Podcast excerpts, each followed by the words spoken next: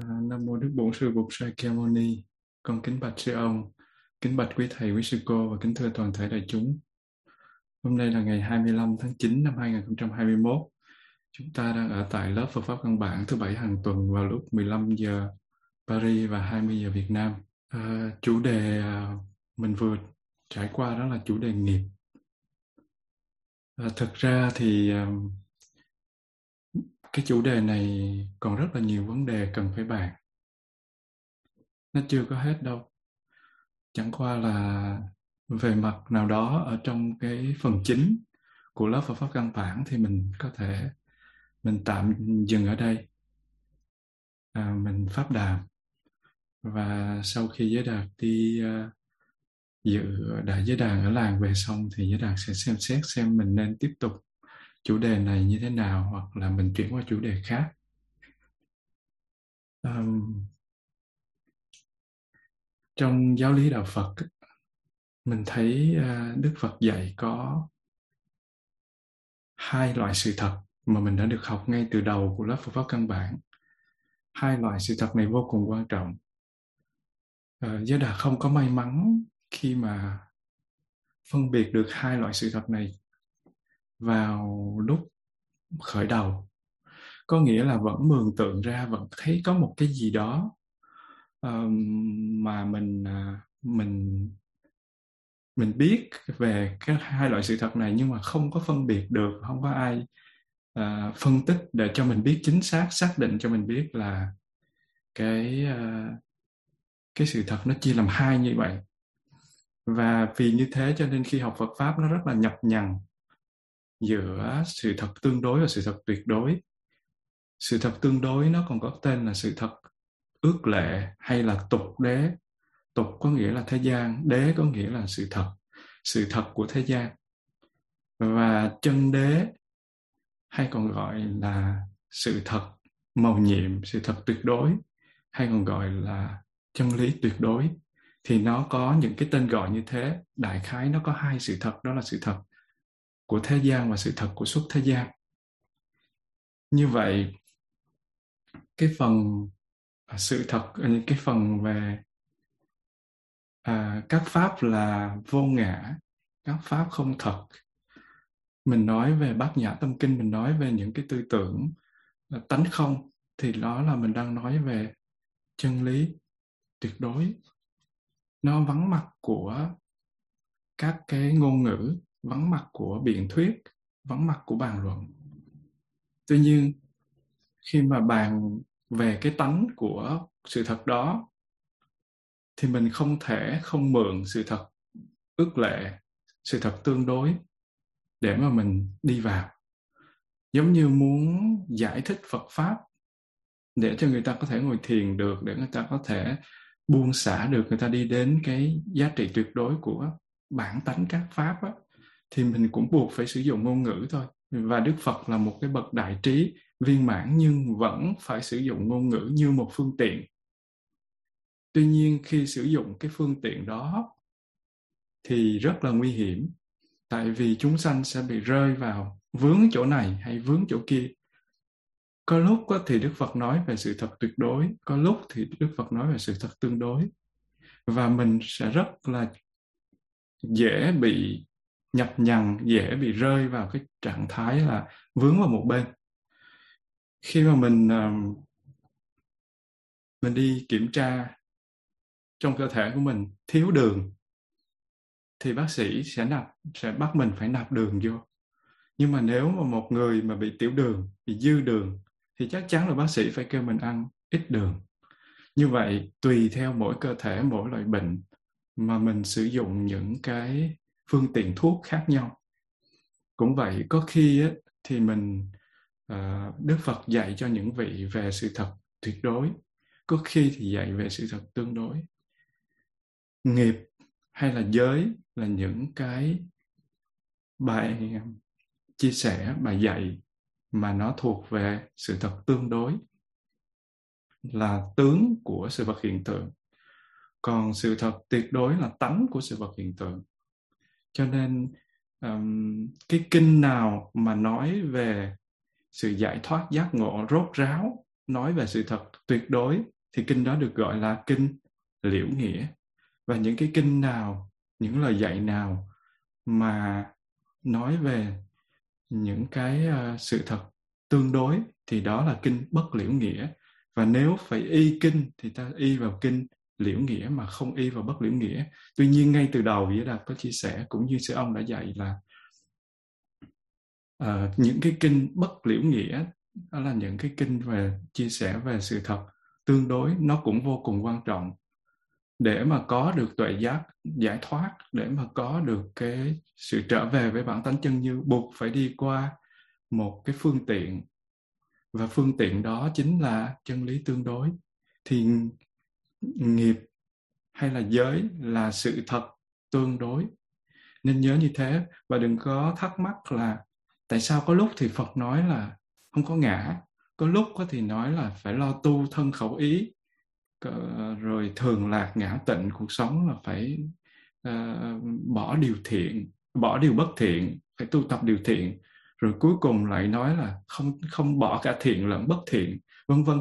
Thì mình không có cái kiến thức, mình không có được trao truyền đúng thì mình sẽ rất là khó để mà tiếp nhận.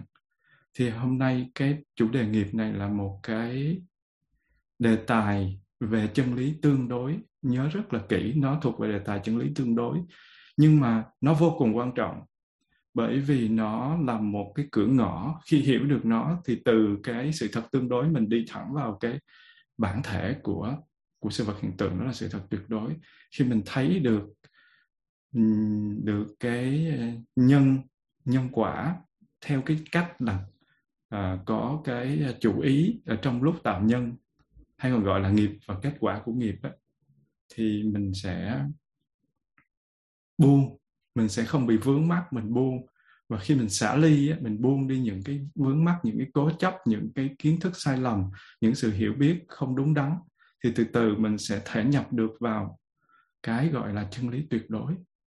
Và hai cái sự thật này nó không có tách rời nhau nó là hai mặt của một vấn đề. Và như thế thì uh, chủ đề nghiệp là một cái chủ đề vô cùng quan trọng. Và những vị nào mà cứ bàn về chân lý tuyệt đối nhưng mà lại không hiểu về chân lý tương đối và cho rằng cái uh, sự chia sẻ về nghiệp là một cái điều sai thì vị đó chưa hiểu về Phật pháp.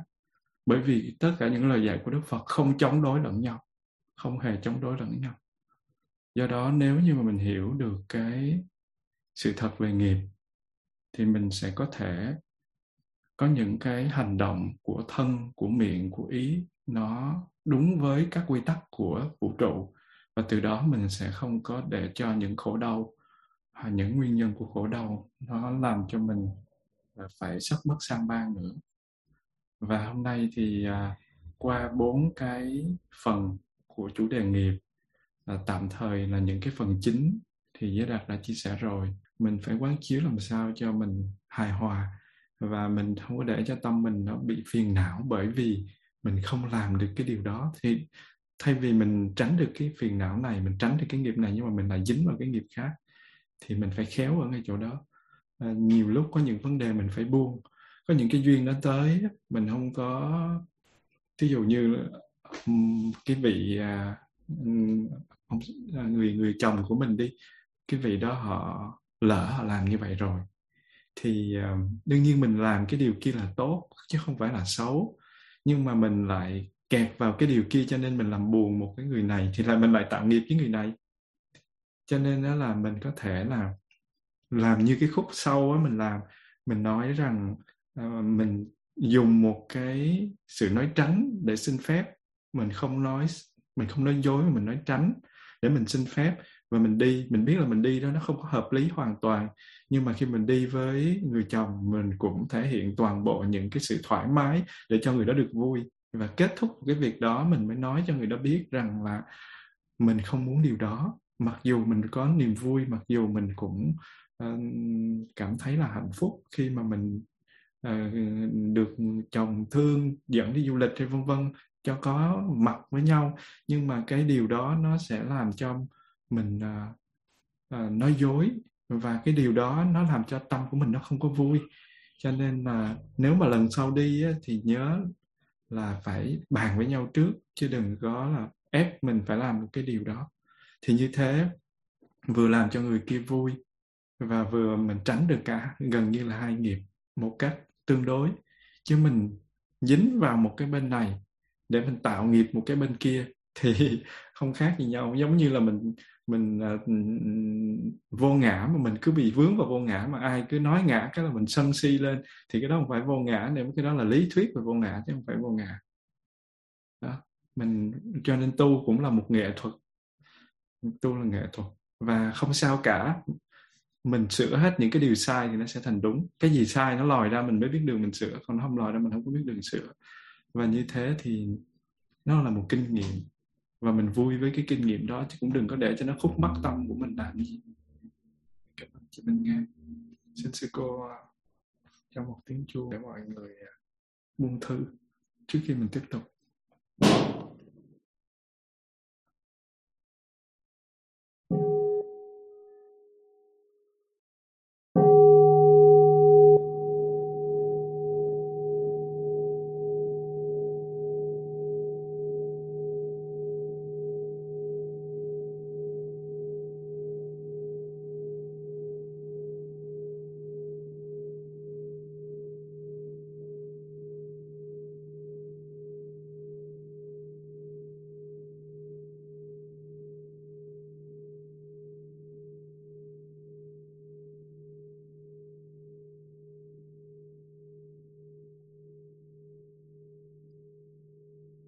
đây cũng có nhiều người là họa sĩ hay là những người biết vẽ giỏi. Thì có những người mà họ vẽ giỏi họ dùng một cái bút họ phát họa vài cái nét thôi thì nó sẽ hiện ra một bức tranh. Và, và có những người thì họ vẽ một bức tranh rất là uh, đa dạng và phức phức tạp. Cho nên khi một bức tranh họ vẽ mình nhìn họ vẽ một nửa rồi mà mình không biết họ vẽ cái gì. Đến khi mà họ cho một chấm mực lên trên đó họ cho một con mắt hay cái mũi hoặc là một cái sự kết hợp nào đó thì tự nhiên mình thấy quá độc đáo. Bởi vì từ đó mình liên kết được. Thí dụ như một bức tranh mà họ vẽ một khúc bên này, khúc bên này, khúc bên này, khúc bên này họ chưa có một sự liên kết nào hết, thì mình thấy nó rời rạc mà mình thấy nó chẳng có ý nghĩa gì hết. Nhưng khi mà mình liên kết được cái bức tranh đó lại thì mình thấy trời ơi, sao nó đẹp dữ vậy và tại sao người ta có tài hoa được như vậy để người ta làm ra một bức tranh sinh động tới như vậy? Làm sao mà cái thức của người ta người ta hay quá, tuyệt vời quá thì ở đây cũng vậy khi mình học Phật pháp á ngừng khi người ta chia sẻ Đức Phật dạy cho mình về, về duyên khởi dạy cho mình về nghiệp dạy cho mình về hơi thở dạy cho mình từng chút từng chút từng chút. Thì nó giống như là một cái sự rời rạc. Và mình nói các pháp nó hình như nó có cái gì nó chống đối lẫn nhau có cái gì nó không có uh, không có hợp lý ở đây. Nhưng mà khi mà mình uh, có một số thứ thực tập kinh nghiệm và nhân duyên. Mình kết hợp các cái phần chia sẻ nó lại với nhau ở góc độ này góc độ khác thì mình nó ra một cái bức tranh và mình phải là người làm cái điều đó. Chứ không phải là uh, mình bắt người ta phải dạy cho mình abc cho nên uh, bạn hường ở đây qua cái quá trình học thì bạn đã kết hợp được những cái uh, phần rời rạc của cái lớp học để mà bạn có được một cái nhận thức như thế. Thì bình thường mình không có nghĩ đó là do cái ý, mặc dù mình biết lý thuyết là như thế nhưng mà mình không có nghĩ tới. Nhưng mà bây giờ à, mình đã thấy được cái vấn đề đó là có thể nghĩ là mình đã liên kết được và nó sẽ còn móc nối được rất là nhiều cái chuyện mà mình học từ xa xưa bây giờ nó quay về. Thực ra những cái gì mình học nó không có quên, nó nó núp ở đâu đó thôi và đúng duyên thì nó biểu hiện ra và nó liên kết với nhau và ngày xưa giới đạt cũng vậy, học thì cũng có những cái vấn đề không hiểu, rồi học từ từ. Kể cả như những cái vấn đề về bài nghiệp này, mặc dù giới đạt là người chia sẻ, nhưng mà có những cái phần nghiên cứu tài liệu, nó nó rất là hay ho. Và kết hợp với những cái mình đang chia sẻ, bỗng dưng nó đưa ra những cái vấn đề mà tới bản thân mình cũng không biết là, trời ơi, tại sao nó có thể hay như vậy? Tại sao mình mình hiểu được một cái vấn đề mà trước giờ mình không có hiểu? Và trong lúc chia sẻ thì hiểu vấn đề đó cho nên đó là uh, mình học và mình liên kết đó, mình liên kết các các cái cái cái cái uh, bài học lại với nhau. Và bằng kinh nghiệm của mình thì mình sẽ có được nhiều cái rất là hay ho. Cảm ơn đại chúng. Um, Nhất là cũng có những cái kinh nghiệm téo và vui cũng giống như là bạn Ngọc Yến vừa chia sẻ đó.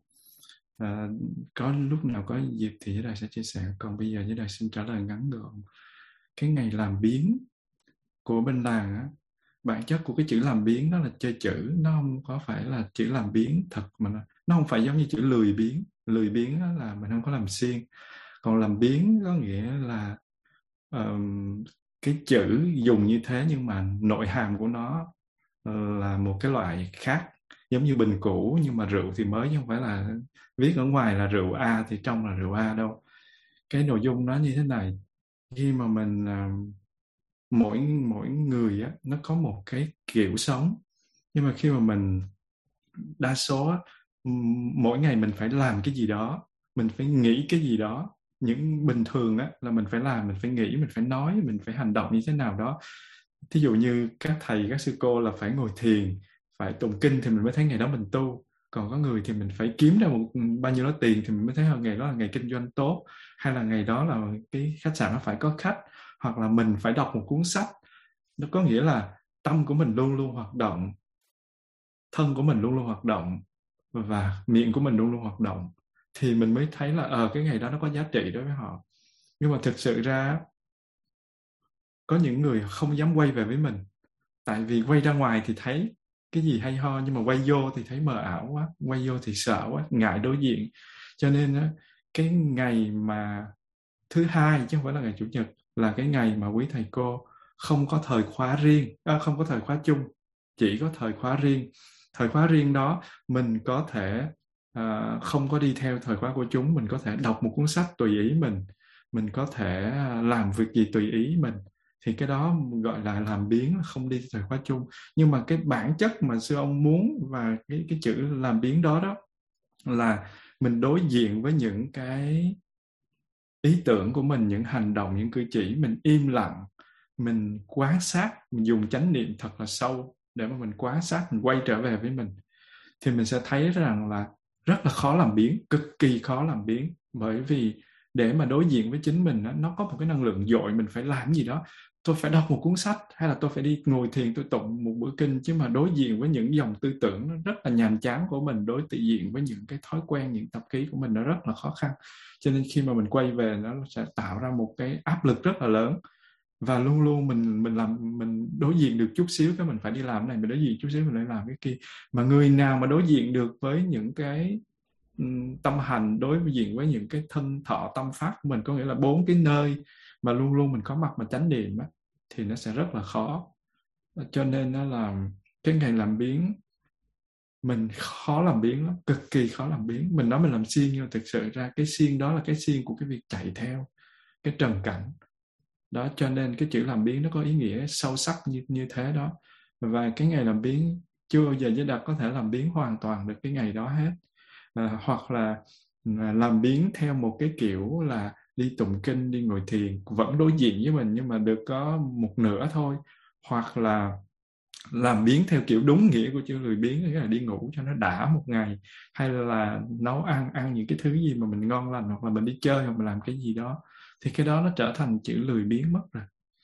Với Đạt nhớ có một lần lúc mà các vị ở trong à, bát nhã đi ra ngoài à, Ừ, ừ, ừ. chùa ở, ở Bảo Lộc á, thì có những cái vị tới nó cái làng mai này mà tu kiểu gì? Tu mà đi làm biến à, mà cái ngày làm biến của làng mai ở đó hôm đó là chuyển qua là thứ ba chứ không phải là thứ hai. Tại vì à, không biết nhân duyên gì thì quên mất rồi mà chuyển qua ngày thứ ba. Thì giới đạt có nói là đi đi vào đây tôi tôi sẽ chỉ cho bạn nhìn thấy là người ta làm biến như thế nào. Xong vô thấy cả trăm mấy chục vị giống như những cái uh, con ong rất là siêng năng đi lâu cửa kính từng cánh cửa quét từng cái uh, uh, nền và người thì cắm hoa người thì quét dọn vân vân vân vân. Thì đó đó đó chính là ngày làm biến của họ. Có nghĩa là không có một cái thời khóa chung mà thời khóa này họ muốn làm gì làm họ vui họ thích làm gì họ làm nhưng mà làm trong chánh niệm thì đây chính là ngày làm biến của họ. Thì thế là người đó họ im lặng.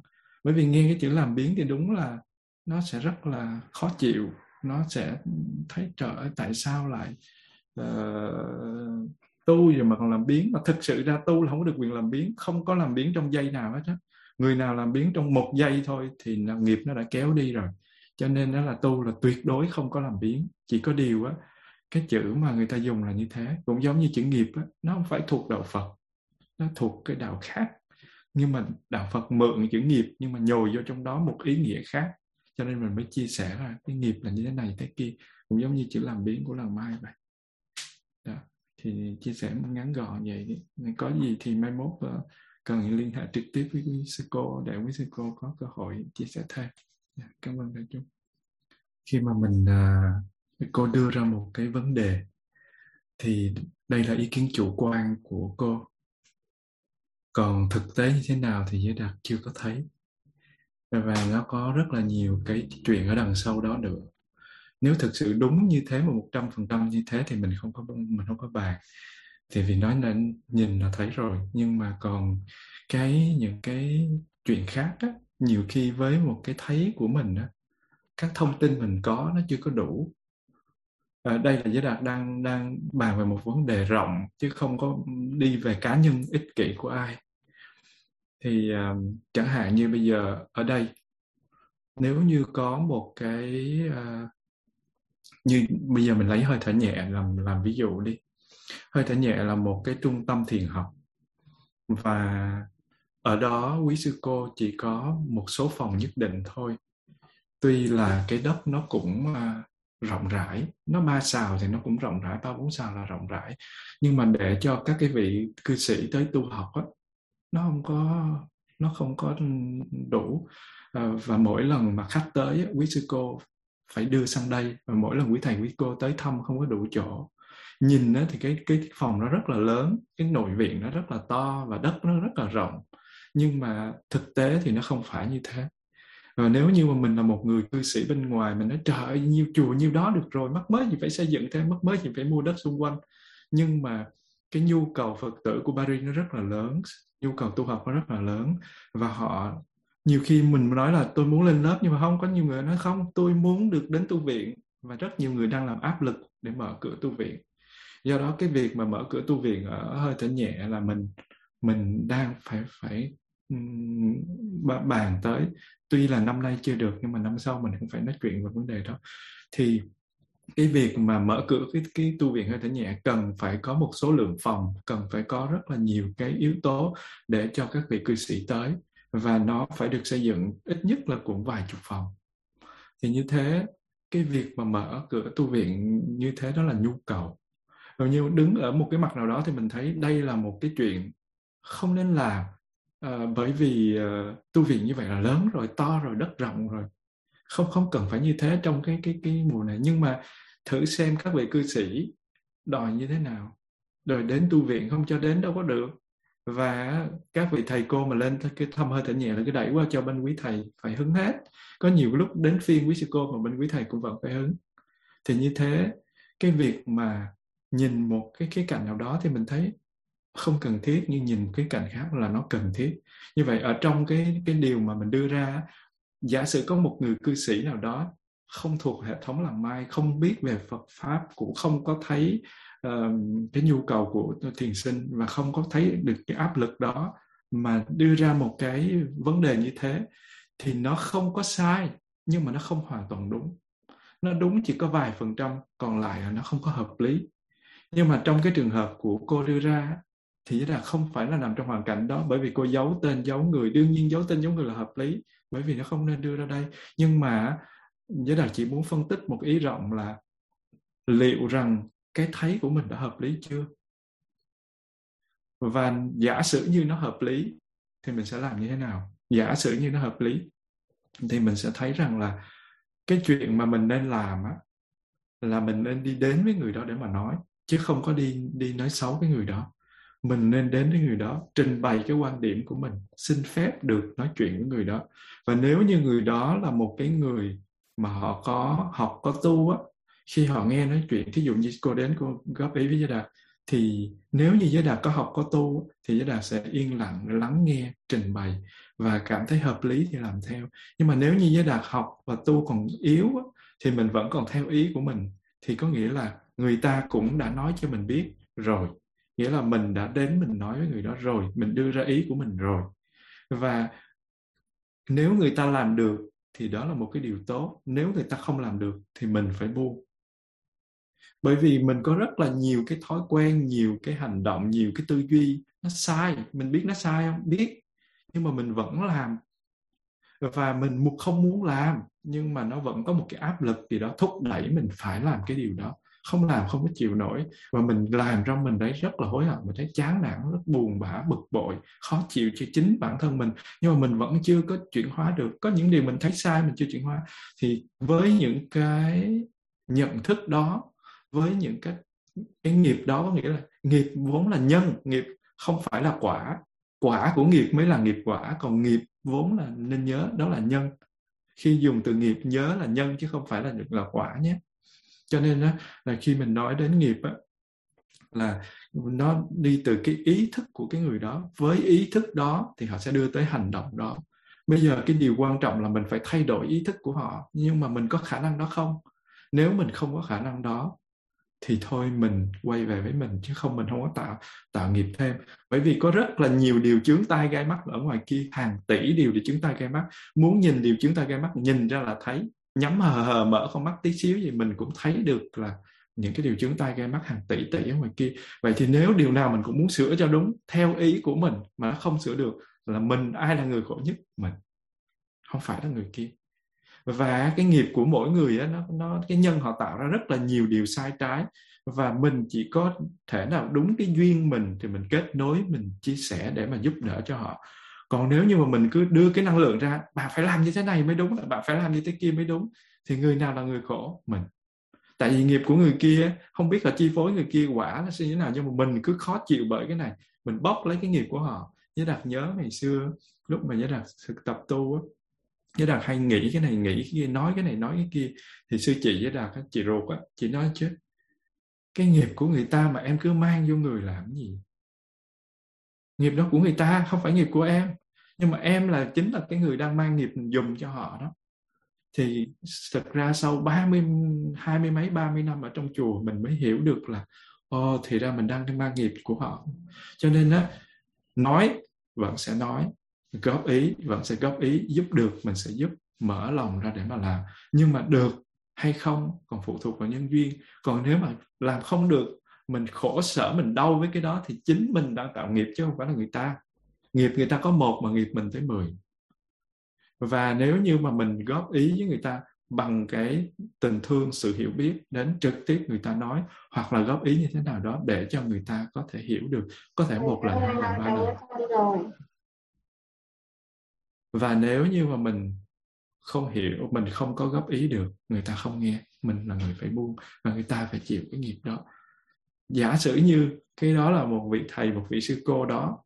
Giả sử như có một vị thầy sư cô nào đâu mà ngoài mắt mình. Giả sử như giới đạt là một cái người như thế và, và cô là một cái người không biết gì về giới đạt và ở đâu đó rồi sao? Mình đòi ai?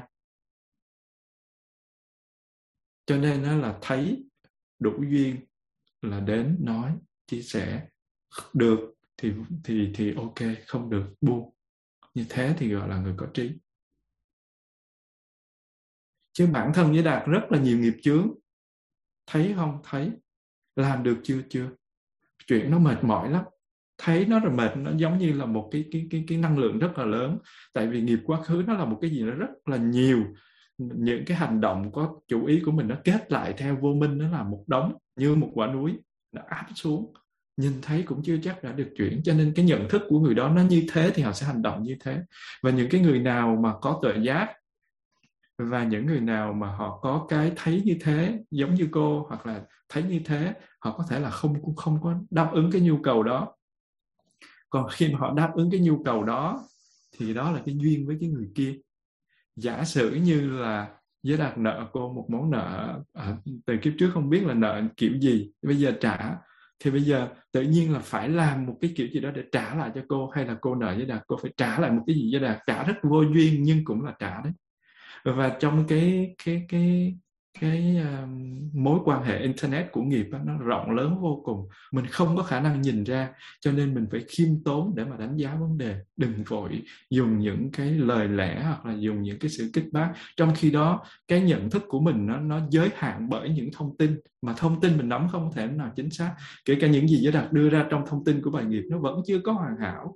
Và một vấn đề lúc nào cũng vậy chẳng hạn như lấy vấn đề hơi thở nhẹ một người khác họ có thể nói trời ơi ở đây dịch giết như vậy mà không có lo tu hành đi rồi lo mở rộng mua bên miếng đất này mua miếng đất kia thì như thế nào? Và nếu như uh, hết dịch hoặc là hiện tại mọi người có muốn đến hơi thở nhẹ không? Và nếu đến không có chỗ thì phải làm sao? Đó cho nên cái phần chủ quan của cô với là không nói đúng sai bởi vì nó không đủ thông tin cho nên giới đạt không đánh giá vấn đề đó giới đạt chỉ đưa ra một cái tổng thể để cho mình nhìn kỹ hơn thôi. À, xin cảm ơn à, thầy chúng giới đạt đã nhắc rồi ở trong đó nghiệp và nhân quả. Nghiệp quả nghiệp với với với kết quả của nghiệp và nhân quả nó có một mối liên hệ chặt chẽ. Nghiệp và kết quả của nghiệp đó là tập con của nhân quả.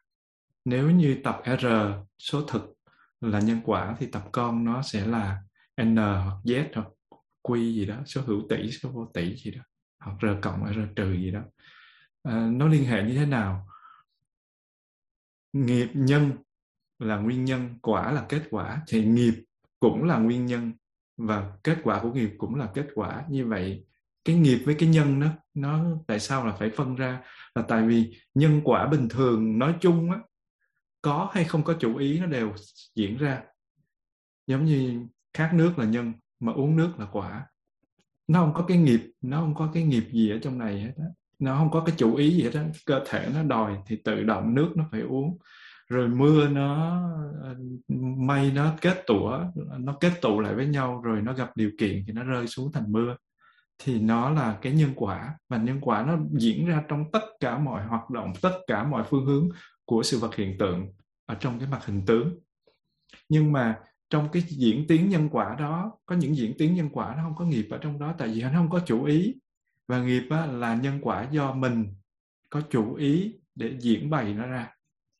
Như vậy một bên đó là nhân quả mà có chủ ý thì gọi là nghiệp và nghiệp quả. Như vậy nghiệp nhớ là nhân nghiệp không phải là quả. Nghiệp quả mới là quả của nghiệp như vậy nhân quả và nghiệp quả xét ở một mặt à, chung thì nó là một xét ở mặt riêng thì nghiệp quả nghiệp là có chủ ý. Cái nhân mà có chủ ý thì mới gọi là nghiệp. Thế thôi nó đơn giản như thế thôi. Và dù có tin hay không tin có muốn hay không muốn thì nó vẫn diễn diễn biến như thế nó vẫn như thế thôi. Và nên nhớ là cái chân lý tương đối. Đừng bao giờ khinh thường nó nó là một phương tiện để đi vào chân lý tuyệt đối, vì hai đứa nó không có tách rời nhau, nó là một. Nhưng mà có người thì nhìn được một mặt này mà lại không nhìn được mặt kia. Bởi vì cái đồng tiền nó úp xuống mặt bàn thì chỉ nhìn thấy cái mặt ở phía trên không thấy mặt ở phía dưới. Có những cái thứ mình không có thể nào thấy được cả hai.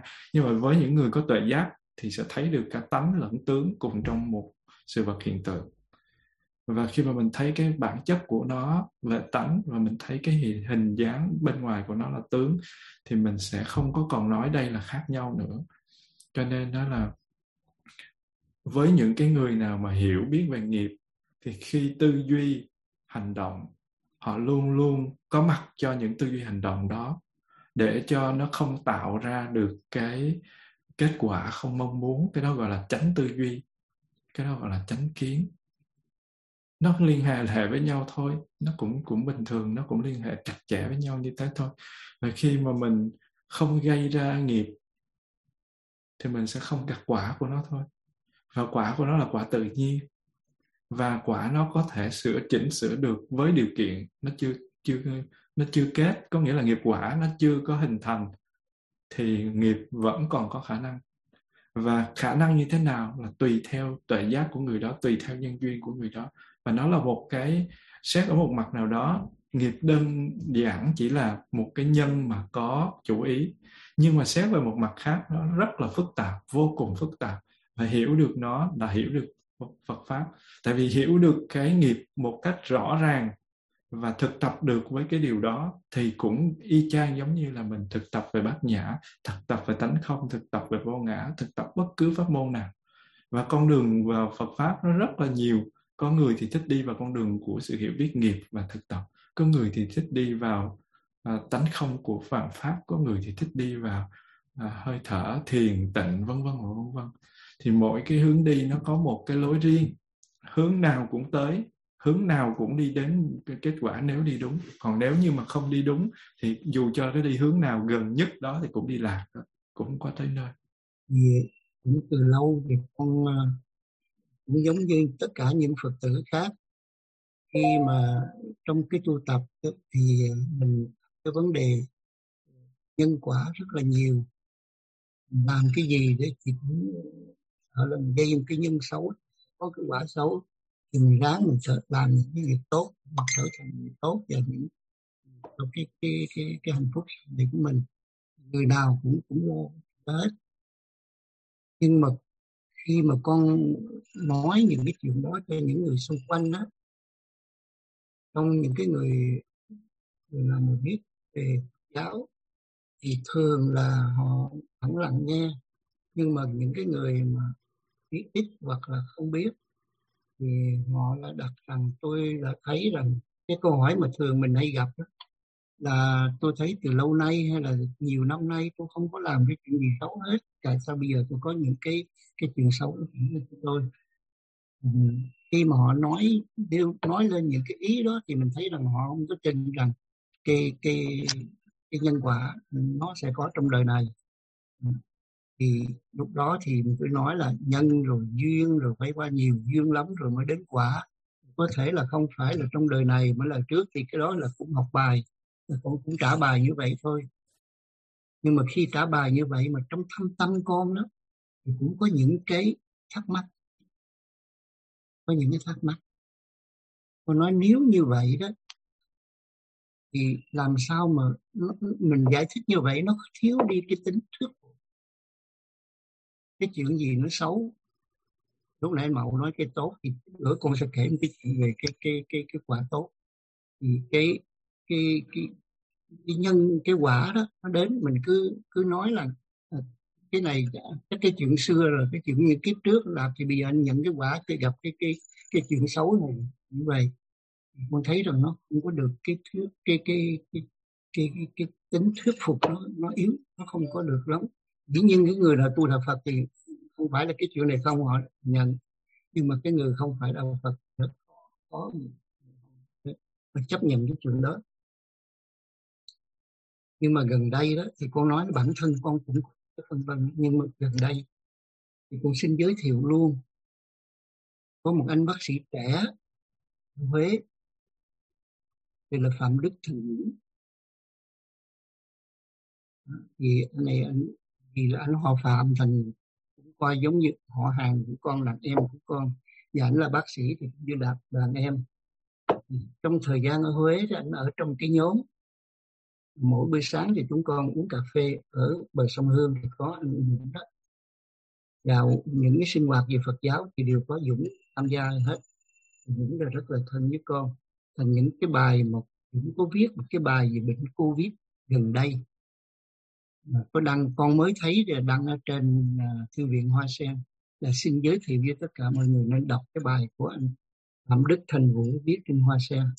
Về về covid thì tôi thấy trong cái bài đó ghi bởi vì uh, Dũng đó, thì hồi trước học bác sĩ ở tại Huế Tây y. Xong nó ra đó là ghi tên học tiếp về hán văn không hành nghề bác sĩ. Rồi lấy hán văn để nghiên cứu nghiên cứu về đông y.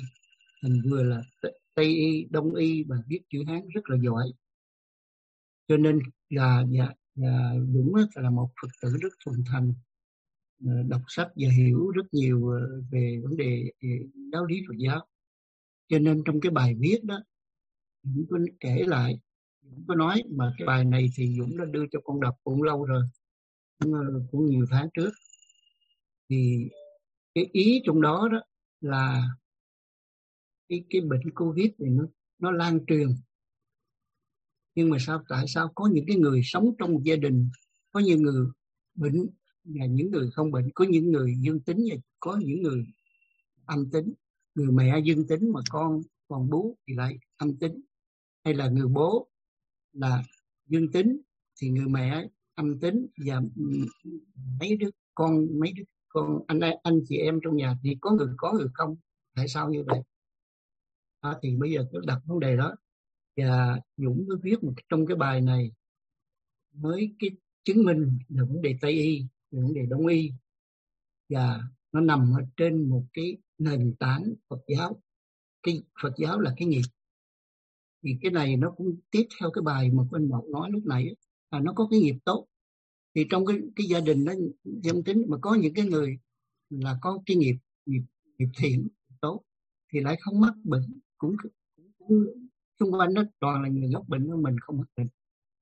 À, thì cái đó là là con nghĩ cái đó là mình có một cách gián tiếp mà mình để giải thích có thể cái nghiệp mà nếu con đọc qua cái bài này con thấy rằng mặc dầu không nói rõ là cái này nghiệp thiện nghiệp biết nhưng mà mình thấy là mình hiểu được chứ mình không cần phải nói là cái này do những cái nghiệp những cái tiền kiếp những cái kiếp trước nữa.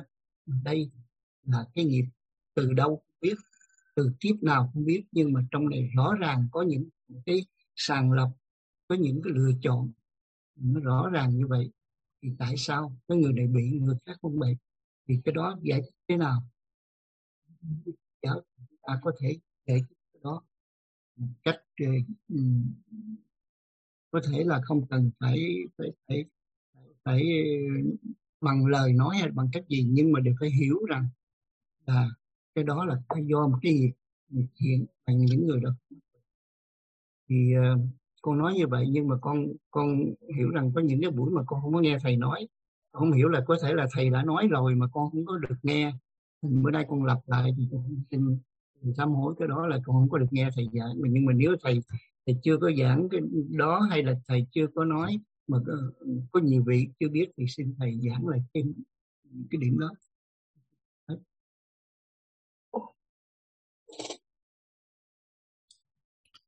Dạ, kính thưa đại chúng, kính thưa chú. Nguyên cả bốn cái buổi giảng đó là Giới Đạt chia sẻ để trả lời cái câu đó đó. Và mở đầu của cái bài nghiệp thì Giới Đạt có nói là người ta đặt ra câu hỏi mà không phải là không phải là là, là, là lâu xa vừa mới trước đây có người ở trong cái buổi phát thoại của thầy pháp cầu cũng có hỏi đưa hoặc pháp đàm nêu ra vấn đề là tại sao tôi làm những cái điều tốt mà tôi không có được hưởng quả tốt? Tại sao đứa kia nó làm xấu mà nó lại hưởng quả tốt? Trong khi ngược lại tôi làm tốt mà tôi hưởng quả xấu. Thì cái câu hỏi đó với đạt đã đưa ra đặt vấn đề ngay từ đầu bài nghiệp. Và chia sẻ về nghiệp với là chia sẻ đến 4 buổi và mỗi mỗi buổi đến một tiếng mấy hai tiếng là chứ không phải chỉ là sơ khởi như một cái bài nghiệp cách đây lâu xa, mà rất là chia sẻ rất là rõ và rất là kỹ những cái phần căn bản thì uh, cuối cái buổi uh, thứ tư chỉ là hỏi lại mọi người là như vậy có còn ai không biết cái câu trả lời hoặc là câu trả lời đó chưa được thỏa mãn không? Thì không có ai là giơ tay cả ý là mọi người đã hiểu được vấn đề đó và không có đặt câu hỏi nữa. Và khi hiểu được thì mình phải chia sẻ lại được. Cho nên mong là trước khi uh, đặt cái vấn đề đó lại thì chú phải nghe lại bốn cái bài đó thật kỹ yeah, Nhớ đạt trình bày theo một cái cách rất là khoa học chứ nó không phải chỉ là đổ hồ cho tiền kiếp rồi thôi cứ này cái kia đi. Thì uh, chú về chú nghe lại. Và nhớ đạt nghĩ thì nó sẽ có thêm nó giúp ích một chút thêm để trong trong cái vấn đề tư duy của chính bản thân mình uh, trước khi mình giúp cho người ta hiểu vấn đề đó. Yeah, để chú khỏi thắc mắc à, ngay cả chú chú cũng vẫn còn một chút thắc mắc một chút rối ren khi chia sẻ cho người ta. Mặc dù thì mình chia sẻ à, đối với giới đạt á, thì à, trước đây giới đạt cũng có một chút lăng tăng về cái cái cái chữ nghiệp đó nhưng mà đối với giới đạt bây giờ giới đạt không có lăng tăng gì về cái chữ nghiệp đó nữa. Mặc dù hiểu tới một mức sâu sắc nhất thì có thể là không nhưng mà để mà nghi ngờ để chữ nghiệp thì giới đạt không có còn nghi ngờ không còn một chút nghi ngờ nào hết. Tại vì thực sự mình hiểu cái vấn đề chính của nó rồi và giới đạt trong cái buổi trình bày đã giới đạt không có trình bày nghiệp theo một cái tính tính chất tiêu cực. Nhưng mà nó có rất là nhiều cái phân loại, nó có tới, giới đạt đưa ra tới mười mấy cách phân loại đó. Dựa trên cái gì thì phân ra cái gì. Và trong đó nó cũng có những nghiệp thiện và nghiệp bất thiện. Tuy nhiên á, mình, giới đạt không có nói rằng là nghiệp chi phối toàn bộ một trăm phần trăm đến đời sống con người. Giới đạt nhấn mạnh rất nhiều lần là nó còn có rất là nhiều quy tắc khác quy tắc hỗ trợ khác. Giống như đã từng nói rằng là cái bạn covid này tới nếu như mà mình có nghiệp hay không nghiệp gì ấy, mình đều cũng có thể dính hết. Có quả tốt hay không quả tốt dính vì đó là quy tắc của vật lý quy tắc của thiên nhiên. Nhưng mà nếu mà một cái người mà họ dính mà họ không có cái nghiệp với nó thì họ không có trở nặng họ không có bị chết vì nó. Nhưng mà nếu mà một người có nghiệp với nó thì cho dù là người rất là khỏe mạnh cũng có thể chết người rất là trẻ trẻ cũng có thể chết. Cho nên là um, cái cái quy tắc mà um, khi mà mình nhiễm á, thì đừng họ nói là hoàn toàn là do nghiệp nhưng mà mình chữa được hay không chữa được mình cứ chữa thôi bác sĩ thì cứ chữa thôi còn nghiệp hay không nghiệp cũng phải chữa. Mà nếu mà mình có tuệ giác á, thì mình thấy được rằng đây là quả nghiệp quả nó chính xác là nghiệp quả chứ không phải là nghiệp không. Cái quả của cái nghiệp nó mới là cái để mà mình cần phải bàn. Cho nên cái um, nếu mà bác sĩ thấy được cái nghiệp cái nghiệp nhân á thấy không nói nghiệp nhân thì nó không đúng nghiệp chính là nhân. Nếu mà thấy được cái nghiệp của người đó thấy được cái nhân người đó tạo thì có thể là bác sĩ sẽ không cần chữa.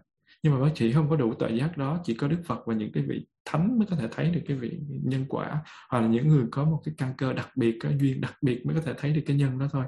Cho nên nó là mình không thấy thì mình cứ phải chữa thôi còn được hay không được thì do cái duyên của vị đó. Hệ nó đúng duyên thì nó sẽ hết mà nó không đúng duyên thì có chữa mấy nó cũng không hết. Nhưng mà mình mình không biết thì mình cứ chữa thôi. Còn vấn đề mà uh, cân đo đong đếm giữa các nghiệp như thế nào thì mình có các cái sức mạnh của nghiệp. Mình có những cái nghiệp như là trì nghiệp chướng nghiệp đoạn nghiệp. Có rất là nhiều thứ để phụ trợ vô và rất nhiều các quy tắc. Quy tắc định luật về tâm định luật về uh, uh, ngoại cảnh định luật vật lý định luật về, về vật lý vô cơ định luật vật lý hữu cơ rất là nhiều thứ để phụ trợ gia cố cho cho cái vấn đề đó.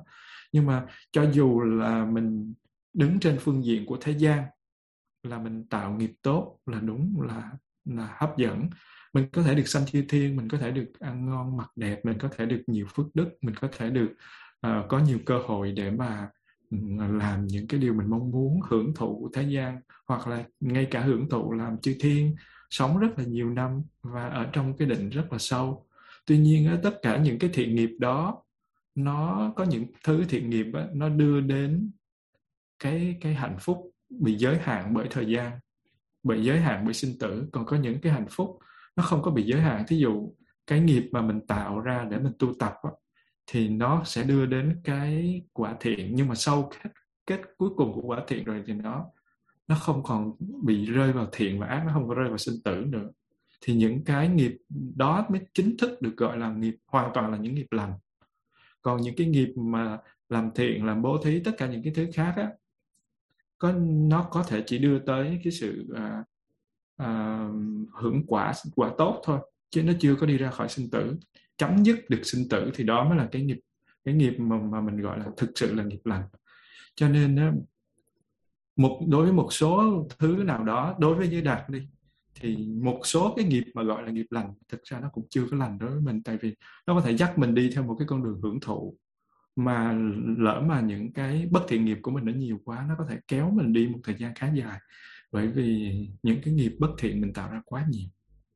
Cho nên á, nói như chú màu tạo là mình phải tỉnh giác trong từng giây từng phút để mà mình à, à, theo dõi cái tâm thức của mình những cái động lực để phát sinh ra cái hành động của mình cái chủ ý của mình để mà mình mình không có làm những cái điều mà mà bất thiện. Tuy nhiên trên cái con đường giải thoát không có phải là phát tâm một cái là đã đạt được tới cái trình độ đó mà là mình phải tạo ra những cái nghiệp thiện dù là hưởng cái quả quả lành bình thường của thế gian hay là quả của chư thiên cũng vậy mình cũng đều phải tạo mình cũng đều phải làm. Và từ những cái thắng duyên đó nó trợ giúp cho mình có những cái phương tiện để nhận thức được rõ ràng về bản chất của của vũ trụ bản chất của con người bản chất của sự tồn tại bản chất của sinh tử. Để rồi từ đó mình có cơ hội mình à, được gặp cái nhân duyên để mà mình học mình hiểu mình thực tập mình chuyển hóa rồi mình đi ra còn nếu như mà giả sử như như sư ông đi, sư ông không có cái phước mà sư ông có nguyên một đàn con như thế, mà sư ông không có chăm được, không có phương tiện về kinh tế, không có các cái cái nhân duyên để chăm, thì làm sao mà sư ông có thể có được một cái làng mai như thế để mà giúp đỡ cho mọi người và giúp đỡ cho chính bản thân mình? Và như thế nó cần phải có một cái, những cái nhân thắng duyên để để làm được cái việc đó chẳng hạn như cái tu viện này nếu mà không hề có một cái đồng bạc nào để vận hành không có trả tiền nước tiền điện tiền gas tiền thuế tiền tùm lum tà la nội cho dù mình không có ăn uống gì hết mình phải trả tiền. Mà nếu mà mình không có tiền vận hành mình không có cái phước mình không có được cúng dường gì hết mình không có được giúp đỡ không có được hỗ trợ gì hết thì cái tu viện này sẽ ngừng hoạt động. Có thể là mỗi vị sẽ phải trở về với tu viện chính hoặc là à, như thế nào đó. Thì như thế cái chuyện mà để một cái tu viện được hoạt động nó phải có cái thắng duyên đó. Cho nên để mà mình đi đến đạo quả giải thoát mình phải có những cái phước thì những cái nghiệp lành mà mình làm đó nó sẽ tạo ra những cái phước đức. Và những cái phước phước đức thì những nhờ những cái phước đức đó mình mới có được cái sự hiểu cơ hội để chạm tới được những cái uh, nhận thức đúng đắn những cái những cái gọi là chánh kiến những cái gọi là tuệ giác. Để từ đó mình mới thực sự mình tu tập để mình bước ra khỏi sanh tử. Thì nó là công đức mình phải tạo lập công đức. Cho nên nó nhờ cái phước đức nó phụ trì cho cái công đức của mình. Chứ mình nói mình có công đức mà mình không có đủ phước thì cũng rất là khó để hoàn mỹ cái phước ờ, cái công đức của mình cái cái sự chuyển hóa của mình. Cho nên tu tập á, mình phải tu tập cả nghiệp cho dù ban đầu là mình còn chấp đây là thiện đây là bất thiện để mình tu tập nghiệp thiện nhưng mà mình phải đi qua con đường đó. Rồi từ từ mình mới hiểu được là kể cả những cái nghiệp thiện bình thường của thế gian để sinh chư thiên cũng là một cái nghiệp nhìn nó có, nhìn nó có vẻ như là tốt, nhưng mà thực sự nó cũng là bất thiện nghiệp ở một mặt nào đó. Nhưng mà trước khi mà đi ra khỏi được cái đó, thí dụ như giới đạt giới đạt chẳng bao giờ cầu sanh chư thiên, mặc dù mình biết mình với họ là một trời một vật nhưng mà hưởng cái quả báo đó giới đạt không bao giờ cầu. Chưa bao giờ, từ lúc mà đi tu thì chưa bao giờ từng khởi tâm lên cầu sanh chư thiên. Cho nên nó là, đối với giới đạt, cái nghiệp mà người ta cho là lành đó thì nó rất là quý cho những người mới bắt đầu tu. Nhưng mà đối với những người mà họ muốn con đường giải thoát thì cái nghiệp đó nó cũng là một sự cản trở. Cho nên nhưng mà nói như thế không có nghĩa là mình đừng có làm nghiệp thiện. Bất cứ mình làm bố thí hay trì giới những cái nghiệp mà, mà những cái điều tốt đẹp nào mình cũng phải nên làm. Và chính những cái đó nó chuyển hóa đi những cái thói hư tật xấu của mình. Và nó là cơ hội để cho mình có được một cái cái cái cái sự nhận thức đúng đắn để từ đó mình đi ra mong là chú uh, à, phi long nghe lại bốn cái bài đó. Dạ, với đạt thì cũng đã tuy là không có phải là hết tâm huyết nhưng mà cũng đã hết khả năng của mình à, có được cái kinh nghiệm bao nhiêu với sự nghiên cứu các tài liệu với sự học hỏi với sự uh, mượn vay mượn của các cái kiến thức cộng với lại cái cái sự hiểu biết của đạt phối hợp lại thành bốn cái bài đó. Và mong là mọi người à, nghe thật là kỹ để lãnh hội. Và đừng có hiểu lầm rằng khi nói tới nghiệp là nói tới những cái gì bất thiện những cái gì xấu ác. Là chỉ có điều là khi hiểu rõ nó thì tất cả những cái phần nào mình tắt ý khi như là khởi lên một cái ý gì đó cho dù nó là nhìn có vẻ như thiện nhìn có vẻ như thiện nhưng mà bản chất của nó là bất thiện. Giống như với đạt uh, đi uh, đi cúng dường cho một cái vị nào đó nhưng mà trong tâm với đạt khởi lên là mình sẽ nhờ vả một cái vị đó khi mà mình cần thiết hay là mình cúng dường cho vị đó để vị đó đừng có làm khó khăn mình hay mình cúng dường vị đó để mà à, để cho mình có được cái danh tiếng. Thì cái mục đích cúng dường á nó mới là cái cái thứ để mà đáng nói. Nhìn cúng dường thì có vẻ như là thiện nhưng mà cái chủ đích khởi tâm lên cái ý vị sâu xa ở trong đó là cái gì cái chủ ý đó thì cái đó mới là cái quan trọng và cái đó mới là cái mà để tạo ra cái nghiệp và nhiều lúc mình làm một cái chuyện nhìn nó rất là xấu ác nhưng mà bản chất của nó vô cùng thiện giống như con thằng lằn giống như con thằng lằn của chú ờ, Mậu Tảo vừa kể. Nó hút đi cái giọt dầu đó nhìn có vẻ như là một cái con thằng lằn bị khùng nhưng mà thực sự nó là một vị Bồ Tát hóa thân. Cho nên cái chủ đích của cái việc hút dầu là gì? Cái đó mới là nghiệp. Chứ không phải cái hành động kia không và như thế, mỗi khi mà khi mà học xong nghiệp, mỗi khi mà mình khởi tâm lên, mình làm một cái vấn đề gì đó, thì mình thấy là vấn đề này nó đưa tới kết quả nào? Nếu mà mình khởi tâm lên một cái tâm không có trong sáng, thì nó sẽ đưa tới kết quả nào? Mình khởi tâm tâm trong sáng thanh tịnh thì nó đưa kết quả nào? Thì mình biết với cái cái hành động thế này thì nó sẽ đưa tới kết quả như thế này. Mình biết là mình ăn cắp thì mình sẽ khổ đau, mình biết mình ăn cắp thì mình sẽ run sợ, mình biết mình ăn cắp là có thể bị cảnh sát bắt. Mình mình không có muốn những cái cảm giác đó, cho nên mình không có làm cái điều kia. Hoặc là mình, vì mình biết mình ăn cắp thì người ta sẽ đau khổ, người ta sẽ sẽ sẽ sẽ rất là buồn bã. Đặt trường hợp mình mình sẽ rất là đau khổ và vì thương cho nên không làm. Thì cái đó là cái mà mình mình thấy về nghiệp là ngay trong lúc mình tạo tác là mình thấy cái quả của nó rồi chứ không có đợi nó kết thành cái quả nữa. Và khi mà mình thấy được như vậy cho nên mình nói không mình phải chuyển ngay cái hành động cái chủ đích của mình để mà cho nó nó trong sáng chứ mình không có đưa lên đưa, chờ đến kết quả nữa. Và như thế trong mỗi giây mỗi phút mình dùng năng lượng chánh niệm để mình soi chiếu thì tuệ giác của mình nó càng nhiều bao nhiêu thì mình càng nhận thức tốt về cái vấn đề là mình đang làm gì vậy, kết quả của nó là gì. Khi mà mới thực tập thì mình thấy, ô, cái kết quả nó còn là cái gì mơ hồ, nhưng mà khi mình thực tập có phẩm chất mà lâu ngày thì mình sẽ thấy, ô, mỗi giây, mỗi phút mình, tư duy mỗi giây, mỗi phút mình hành động mà nó có cái chủ ý thì mình xem xét, mình quán chiếu cái chủ ý đó.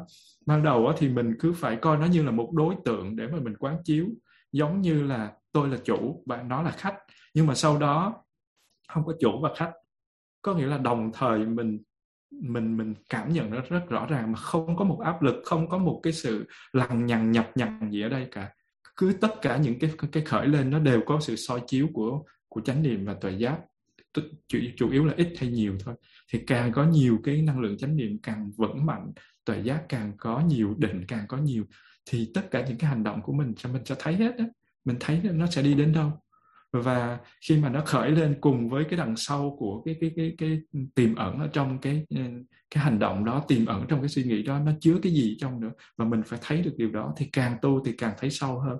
Và do đó mình bớt tạo nghiệp đi. Mình bớt tạo nghiệp, mình gọi là nghiệp bất thiện đi. Mình sẽ tạo nên những cái nghiệp thiện của thế gian và những cái nghiệp thiện của suốt thế gian nghiệp thì cũng có nghiệp thiện của thế gian và xuất thế gian chứ không phải nghiệp thiện là cứ cái nào thiện cũng là là là thiện đâu.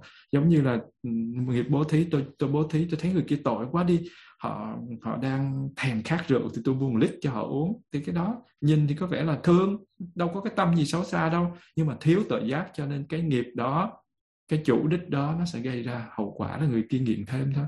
Chứ không phải là, là cứ thấy người ta tội là cho là là gọi là bố thí cho nên nó là nó cũng phải có tuệ giác để mà nhìn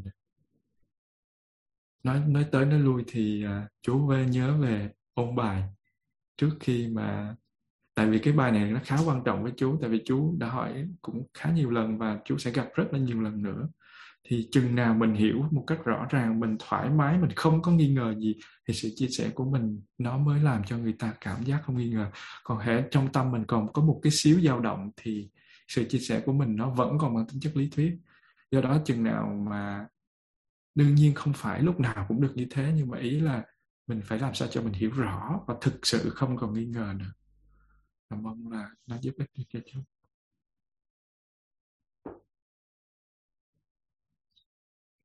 Giới đạt biết là suốt ờ, bốn uh, bài đó tuy nó là chỉ là bốn cái bài thôi nhưng mà nó nói như chú ờ, Mậu Tảo là nó hàm chứa rất là nhiều cái thứ mà nếu như mà mình không nghe đi nghe lại, mình không có tư duy kỹ, mình không có thời gian nhiều thì mình sẽ rất là khó hiểu.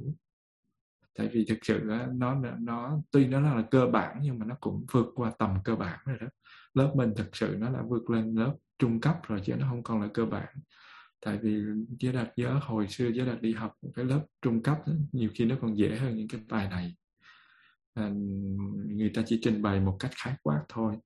Cho nên ở cái nhưng mà trong lớp mình trình độ cao toàn là những người mà có bằng cấp tiến sĩ giảng viên đại học và những bác sĩ kỹ sư gì. Cho nên nó là thôi thì ráng học cho nó sâu hơn một chút xíu. Và mình phải thực sự ứng dụng nó vào cuộc sống tư duy quán chiếu thì mình có thể mình mới có thể trình bày lại được mình mới có thể có kinh nghiệm được. Và không phải cứ nghe xong mà nghe qua loa là có thể hiểu được đâu. Cho nên mọi người nhớ là mình ôn bài lại. Cảm ơn à, dạ con kính bạch sư ông con kính chào thầy. À, con kính chào quý sư cô và đại chúng ạ. À, thực ra thì con con chia sẻ một chút nó không hẳn là một câu hỏi nó không rõ ràng là một câu hỏi. Nhưng mà con thấy là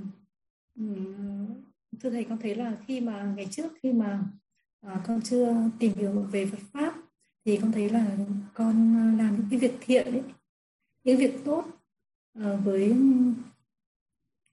ờ, với một cái ờ, sự trong sáng. Ví dụ như giúp một người khó khăn thì đơn giản thì thấy là họ khó khăn họ đáng thương quá.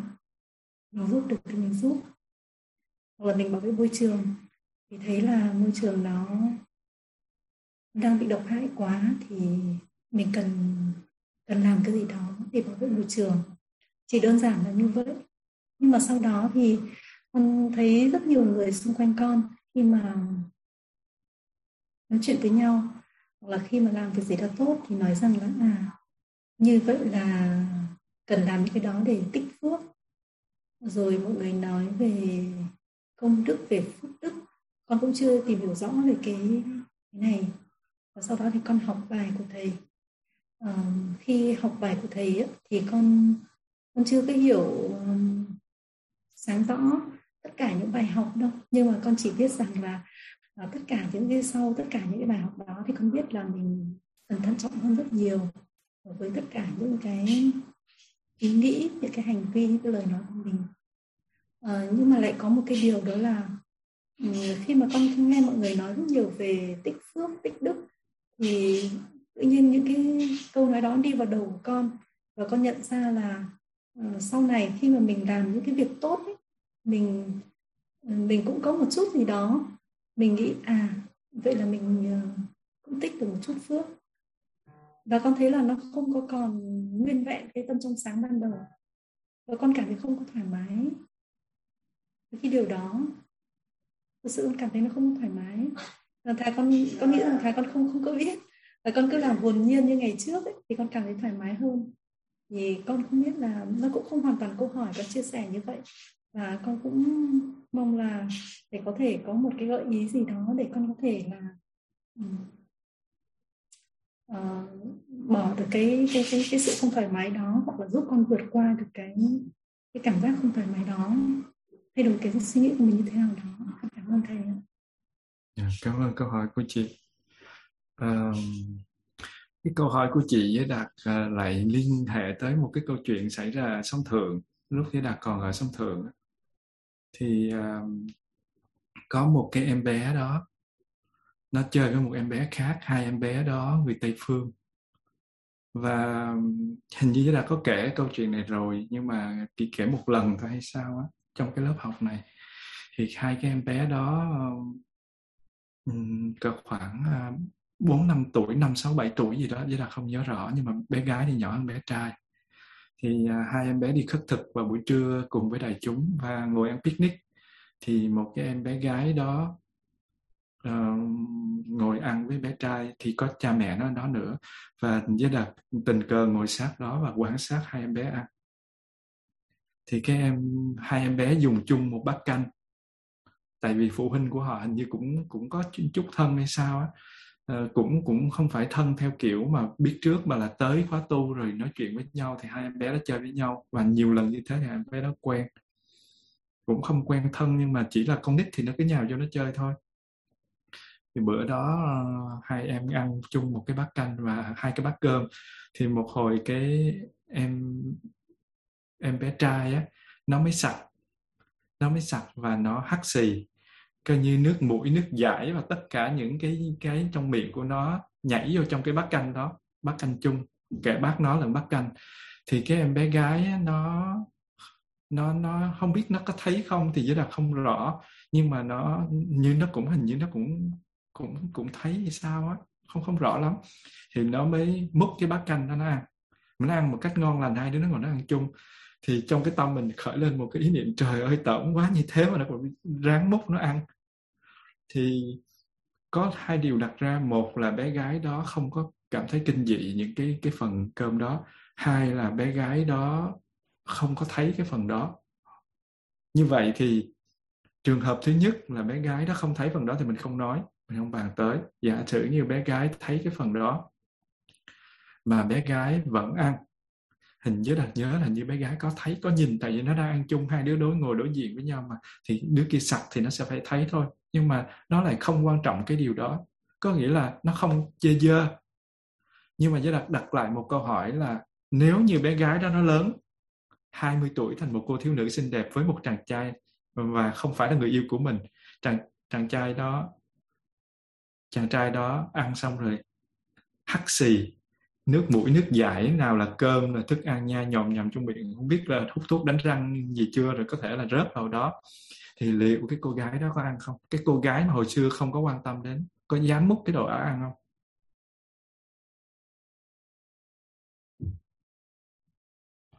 Có lẽ là không, đúng không? Có lẽ là không. 99% là không. Như vậy thì ngay từ lúc đầu mình biết, mình mình làm một bát cơm, nó nó nhả nước nước nước miếng vào trong đó, người ta có thể ăn được, bởi vì người ta không, lúc nhỏ mà người ta không thấy. Nhưng mà sau đó, khi người ta lớn lên rồi, người ta sẽ thấy cái đó, người ta không thể chấp chấp nhận được. Nhưng nếu như mà cái cô đó đã đạt được tới cái trạng thái vô vô chấp không vướng mắc vào sạch hay dơ, cô gái đó sẽ ăn được cái bát canh đó. Như vậy là cái có một cái vị thầy khi nghe sư ông giảng về vô ngã, giảng về sự vô thường, giảng về sự không thật của các pháp, vị thầy đó đã bỏ một con ruồi vào con ruồi mà nó chết ở trong bát, bỏ vào miệng nuốt một, nuốt. Tại vì cái vị đó đã quán tới cái mức là không sạch, không dơ nữa. Bỏ vào một con ruồi mà vị đó rất bình thường là không bao giờ làm được điều đó, nhưng mà vị đó bỏ. Thì sư ông mới nói, trời ơi, dơ quá! Tại sao lại bỏ cái con ruồi vô trong miệng? Mặc dù sư ông giảng vô ngã, nhưng mà cái vị đó muốn hành cái pháp đó, muốn đá đổ đi cái tâm phân biệt của mình. Nhưng mà giới đạt không có nói đúng sai gì ở đây. Giới đạt không có nói xấu dơ gì, tốt đẹp gì ở đây. Giới đạt chỉ đưa cái vấn đề ra là gì? Người ta dám bỏ một con ruồi vô trong miệng. Con ruồi chết ở vô trong miệng. Mà một con ruồi mỗi chiếc chân con ruồi nó có cả 7 triệu con vi trùng ở dưới. Cho nên nó là con ruồi là một cái con rất là kinh khủng vậy mà người ta dám bỏ vào miệng. Vậy thì một cái bé đó, khi nó đã đạt được trạng thái giống như thầy đó, có nghĩa là nó không phân biệt dơ sạch nữa, thì nó sẽ có thể ăn được bát canh đó. Vậy, cái bát canh đó, khi bé, cô bé đó ăn với cậu bé đó, với cái bát canh mà cô gái đó đã đạt được một cái trạng thái vô ngã, không phân biệt sạch dơ cùng ăn chung với một cái chàng trai không quen, không có, phải là người yêu của mình, thì có khác nhau không? Cũng là một cô bé, khi cô bé còn bé, với một cô bé khi là trưởng thành, cùng ăn một bát canh, đã bị sặc nước giải, nước mũi, thức ăn và tùm lum vào trong một cái bát canh đó. Cô bé đó vẫn ăn và cái cô gái lớn đó cũng là cô bé lớn lên đó, cũng ăn. Hai cái trạng thái ăn này khác gì nhau không? Theo chị thì thế nào? Có khác nhau không? Dạ theo con thì rất là khác ạ bởi vì dạ. là khác về cái hành hành vi thì cũng giống nhau thôi đều là ăn nhưng mà cái nhận thức của cô gái lớn là đã đã vượt thoát à, cô vẫn ăn không không phải vì cô không biết là cái cái bát canh đấy bị dơ bị bẩn rồi mà là cô biết nhưng mà cô cô chấp nhận nó cô chấp nhận được nó thì con nghĩ yeah. là dạ. như vậy chấp nhận cái yeah. Dạ. tự nguyện yeah.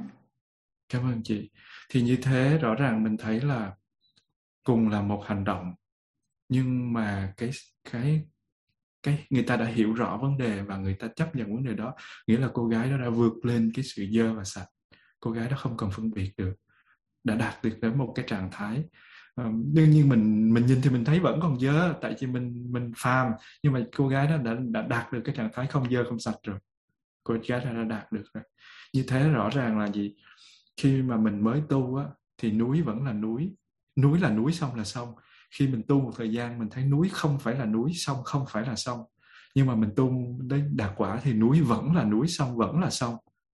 Cho nên người ta mới nói là bình thường tâm là đạo. Là có nghĩa là cái tâm mà đạt đến trạng thái bình thường, nhưng cái bình thường của cái người tu chứng khác hoàn toàn với cái bình thường của một cái người bình thường. Thì giống như là bình thường nhưng nó không tầm thường. Và cái câu đó rất là quan trọng. Vậy thì khi mà cái cái bạn nhỏ đó, bạn ăn cũng ăn cái cái chất bẩn đó bạn thấy bạn vẫn ăn. Nhưng nó hoàn toàn khác với khi bạn trưởng thành và bạn ăn cái đó là hai cái hoàn toàn khác nhau.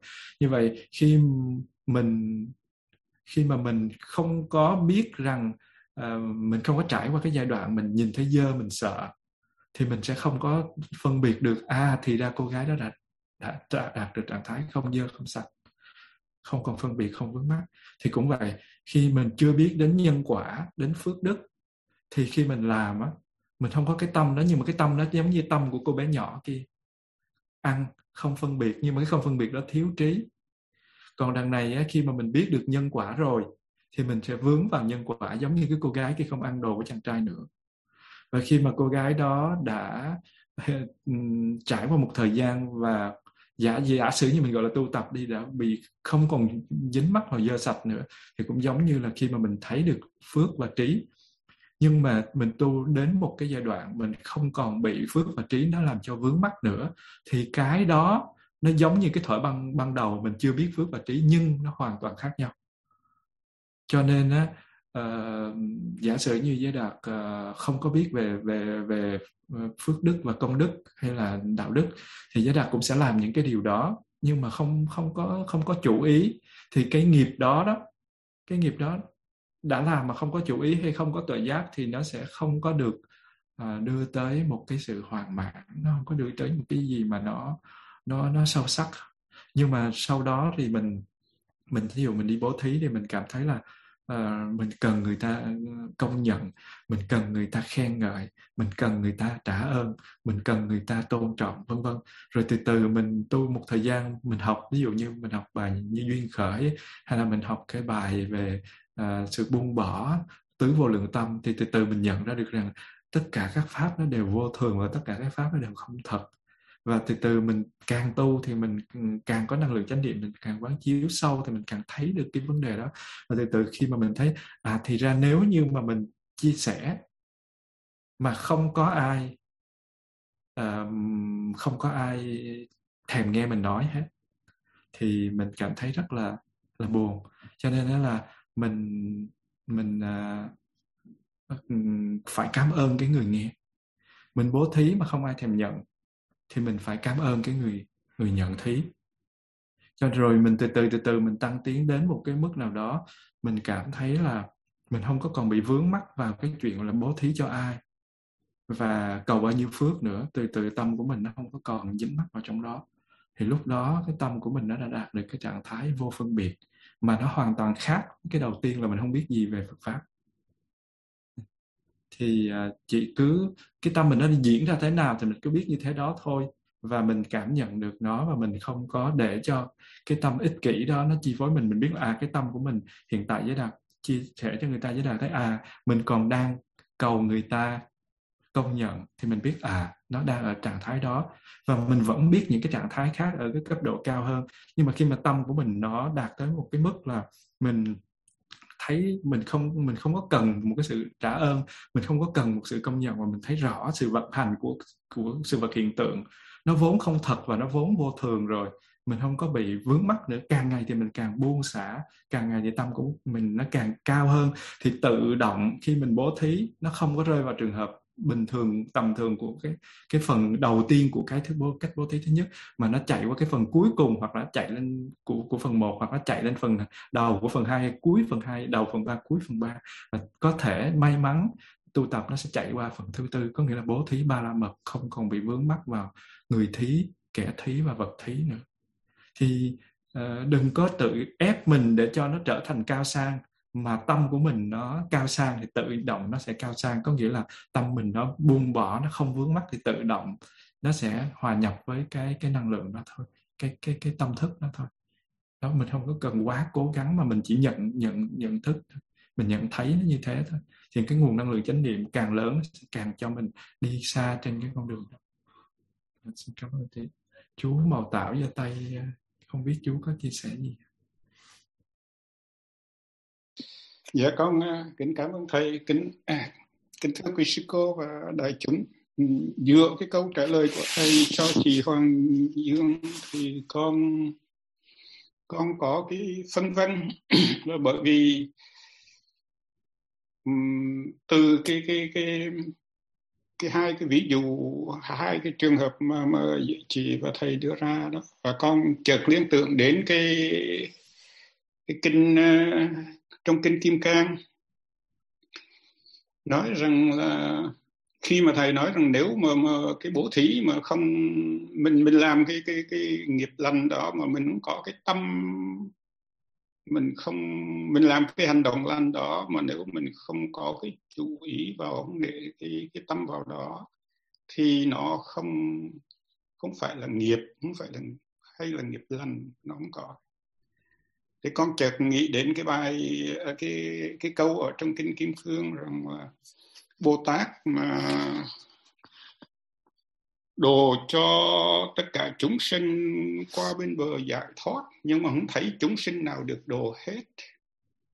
Và rồi con nghĩ đến cái thời kỳ mà con đến à, đức để thị nàng.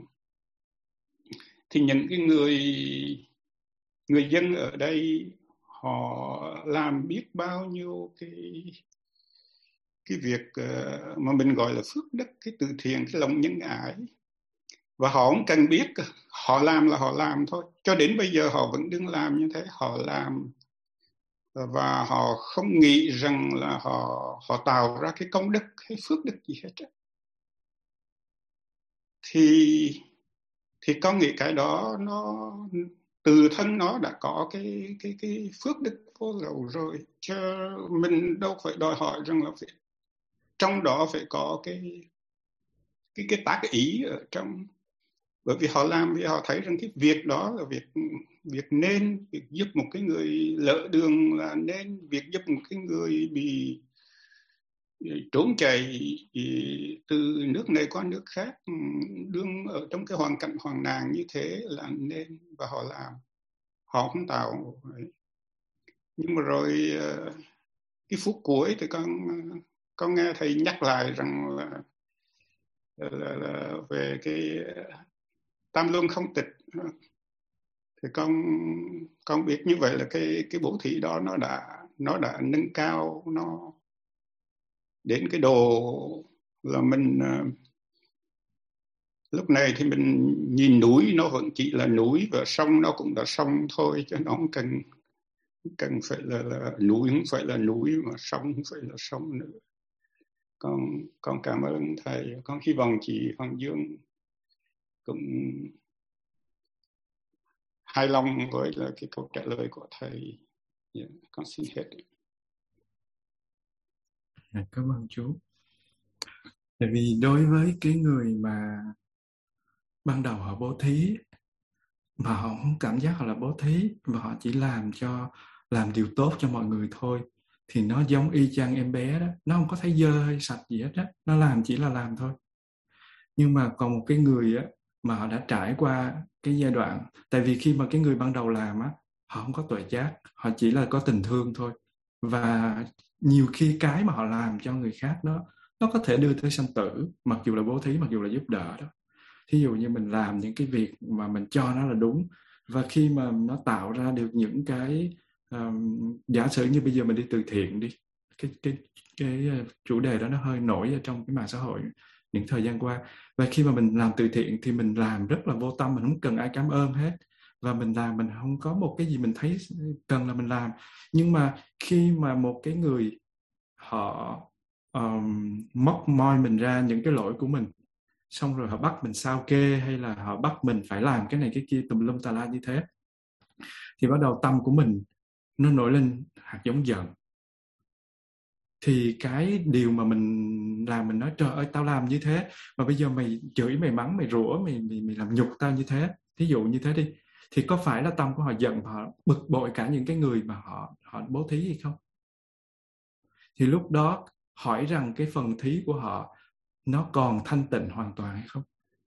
Còn nếu mà họ một người có trí, một người có tuệ giác, một cách sau quá trình tu tập họ có hoàn toàn có tuệ giác, họ thông cảm hoàn toàn được với những điều xảy ra, họ chấp nhận hết, thì hai cái điều này nó có khác nhau không? Giữa một người có tuệ giác hoàn toàn và một người không có tuệ giác gì hết, chỉ làm những điều tốt rồi sau đó khi mà mình bị lật ngược cái điều tốt đó lại mà có thể đúng hay sai mình không có không chưa có bàn đến mà chỉ cần là mình có thực sự có những cái điều tốt trong đó và bây giờ người ta phản lại cái điều đó một số người nào đó họ phản lại cái điều đó thì mình cảm giác như thế nào? Hạt giống giận mình nó có lên nó mang mình xuống dưới cái uh, vũng bùn của khổ đau không? Còn trong khi đó giả sử như một cái vị thánh hoặc những cái vị hiền tăng hoặc là những cái vị uh, thiện tri thức những cái vị cư sĩ hoặc là những, bất cứ ai học có sự hiểu biết một cách rõ ràng. Thì khi mà người ta lật ngược lại vấn đề thì mình vẫn chấp nhận, mình vẫn không có khởi lên oán than. Hạt giống sân của mình nó không có huy động. Như vậy nó có khác với cái người kia không? Thì cũng như vậy, ban đầu là cái cô gái đó là cô bé ăn cái cái cái nước giải nước mũi và nước miếng và cơm rồi sặc ra của cái bạn kia thì không có biết gớm là tại vì chưa có thấy được nó gớm hay không. Đợi bạn nó lớn lên rồi đủ điều kiện thì bạn mới thấy nó gớm. Nhưng mà khi mà bạn trải qua bạn thực tập tu thì bạn không còn thấy gớm nữa. Là bạn biết thế gian nó gớm nhưng mà bản chất của bạn đã vượt qua cái thế gian đó, thì cái đó lúc đó bạn không có gớm nữa. Vậy cái không gớm đó mới là cái cái mà đáng phải nói. Chứ còn lúc bạn nhỏ chưa có tính được đâu. Cho nên khi bố thí mà tâm không có ví dụ như giữ giới, bạn làm những cái điều tốt mà bạn lại không có biết cái, không có phát nguyện, thì nó hoàn toàn khác với cái người phát nguyện giữ giới mà giữ giới thanh tịnh cho nên nó là cái việc mà ban đầu của nó với cái sự thiếu hiểu biết mà làm. Tuy nó khởi lên, nó, bản chất của nó là tốt, nhưng mà nó rất là khác với một cái người hoàn toàn hiểu biết mà làm. Bởi vì họ sẽ không khởi khởi lên cái hạt giống buồn sân khi cái điều kiện nghịch duyên nó biểu hiện. Thì giới đạt phân tích một chút xíu để để cho mọi người thấy giữa cái đầu và cái cuối nó như thế nào. Tại vì lúc nào mình vô chùa mình nghe nói bình thường tâm thì đạo lúc nào tôi chả bình thường, tôi không cần vô tu, tâm tôi nó cũng bình thường mà, cần gì tôi phải tu. Tự nhiên tu cho đã rồi lại bình thường tâm thì đạo. Nhưng mà xin lỗi, cái bình thường của cái người, bình, người tu giải thoát hoặc là những cái bậc trí giả, họ hoàn toàn khác với cái bình thường của mình. Cái bình thường của mình là cái tầm thường, còn cái bình thường của họ là cái phi thường, nếu đổi chữ. Đi từ tầm thường tới phi thường, chứ không phải bình thường. Này đi sang một bình thường khác. Hoàn toàn khác nhau. Yeah. Dạ, mong là sự giải thích của giải đạt có thể làm rõ vấn đề à, dạ thưa thầy. À, con xin dạ, lỗi ạ. à, dạ dạ thưa thầy. À, con hiểu con con con liên hệ đến cuộc sống đời thường một chút. Như thế này thì không biết là có đúng không? Đó là ví dụ như một bé gái lúc còn nhỏ thì bé ăn mặc rất là xuề xoàng rất là đơn giản. Và khi trở thành cô thiếu nữ khi trở thành một người lớn thì cô em mặc rất là chăm chút và khi cô ấy làm ờ, đặc biệt là khi cô ấy đi làm, cô ấy kiếm ra tiền, thì cô ấy ăn mặc rất là sành điệu, rất là chăm chút. Nhưng một lúc nào đó khi mà cái tư duy, cái nhận thức của cô trưởng thành rồi, cô vượt thoát được lên và cô lại quay trở lại cái sự giản dị. Nhưng mà cái sự giản dị ờ, của cô ấy lúc này, có nghĩa là cô bỏ được cái, những cái phủ phiếm, những cái hình thức mà cô ấy thấy rằng là nó không cần thiết, nó không có giá trị nhiều và cô trở lại sự giản dị. Nhưng mà cái sự giản dị ờ, của cô lúc này nó khác với cái sự đơn giản ờ, của một cô bé ngày xưa. Bởi vì là cái bản chất của nó rất là khác nhau bởi vì cái nhận thức của cô ấy là hoàn toàn thay đổi. Thì con không biết là con liên hệ một chút một cái ví dụ đời thường như vậy để để dễ hiểu thì nó nó nó có hợp lý không ạ thưa thầy? Dạ thưa chị nó rất là hợp lý. Và mình có thể liên tưởng hai ví dụ đời thường khác. À, ngày xưa thì à, mình ăn rau à, nó có sâu thì mình thấy mình ăn rau có sâu thì mình thấy bình thường. Nhưng mà sau đó mình lại thấy không bình thường tí nào mình phải đi mua rau sạch. Rau sạch là rau không có sâu rau mà nó không có bị hư héo nó không có bị uh, bạc màu vân vân vân vân. Có nghĩa là nó tươi và nó ngon nhìn có vẻ ngon lành. Nhưng mà cái rau tươi và ngon lành đó nó có thuốc sâu và thuốc uh, uh, để giữ uh, cho rau nó không có bị hư thì nó rất là độc.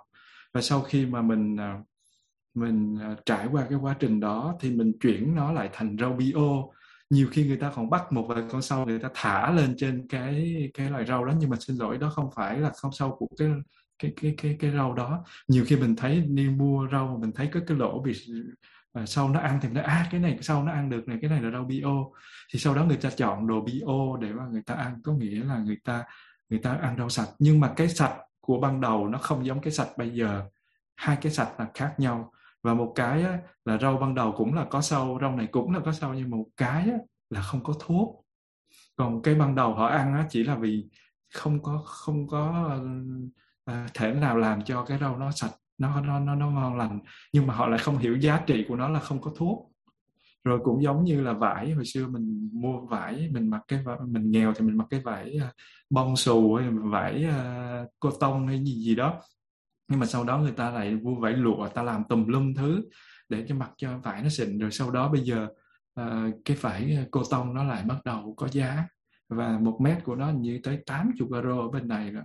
Vải linen hay là vải gì đó. Vậy thì thì càng là cái vải của ngày xưa thì nó lại càng đắt. Nhưng mà cái vải bây giờ cái cách mà mình trở về với bây giờ với ngày xưa nó không giống nhau. Thì cũng giống như như cái ví dụ của chị là những cái điểm rất là tương đồng trong đời thường. Và qua đó thì mình cũng thấy cái ờ, cái cái việc ờ, mà bố thí hoặc là những cái nhận thức ban đầu của mình hoặc là cái bình thường tâm nó cũng giống như thế. Dạ, cảm ơn chị đã cho một cái ví dụ rất là thực tế. Đối với giới đạt, cái bài nghiệp này nó quan trọng hơn cả cái bài duyên khởi nữa. Bởi vì nếu như mà không có nắm được cái phần này thì những cái tạp tác của mình nó sẽ dẫn mình đi rất là mệt mỏi. Và giới đạt chia sẻ xong có một cái vị à, sư cô hỏi với đạt là thực ra thầy tâm đắc bài nào nhất trong tất cả các bài chia sẻ của thầy? Thì giới đạt mới ngồi suy nghĩ và nói là có lẽ là bài nghiệp và bài duyên khởi. Nhưng mà bây giờ khi trả lời cái câu hỏi đó giới đạt chắc chắn rằng đó là bài nghiệp. Mặc dù cái bài duyên khởi nó quan trọng hơn rất là nhiều nhưng mà đây là nền tảng thì mong mọi người về um, học kỹ lại. Và thực ra đối với giới đạt khi mà uh, học xong cái bài nghiệp này chia sẻ xong bài nghiệp này tự mình được học thêm nghiên cứu thêm thì mình thấy là Thế là không hề thắc mắc gì và tại sao mình sanh tử nữa. Không hề thắc mắc gì là tại sao mình chịu được những cái hoàn cảnh như thế, những cái gì nó diễn ra xung quanh. Nó bớt đi rất là nhiều cái nghi ngờ trong cái, trong trong sự tu tập của mình và cảm thấy rất là thoải mái.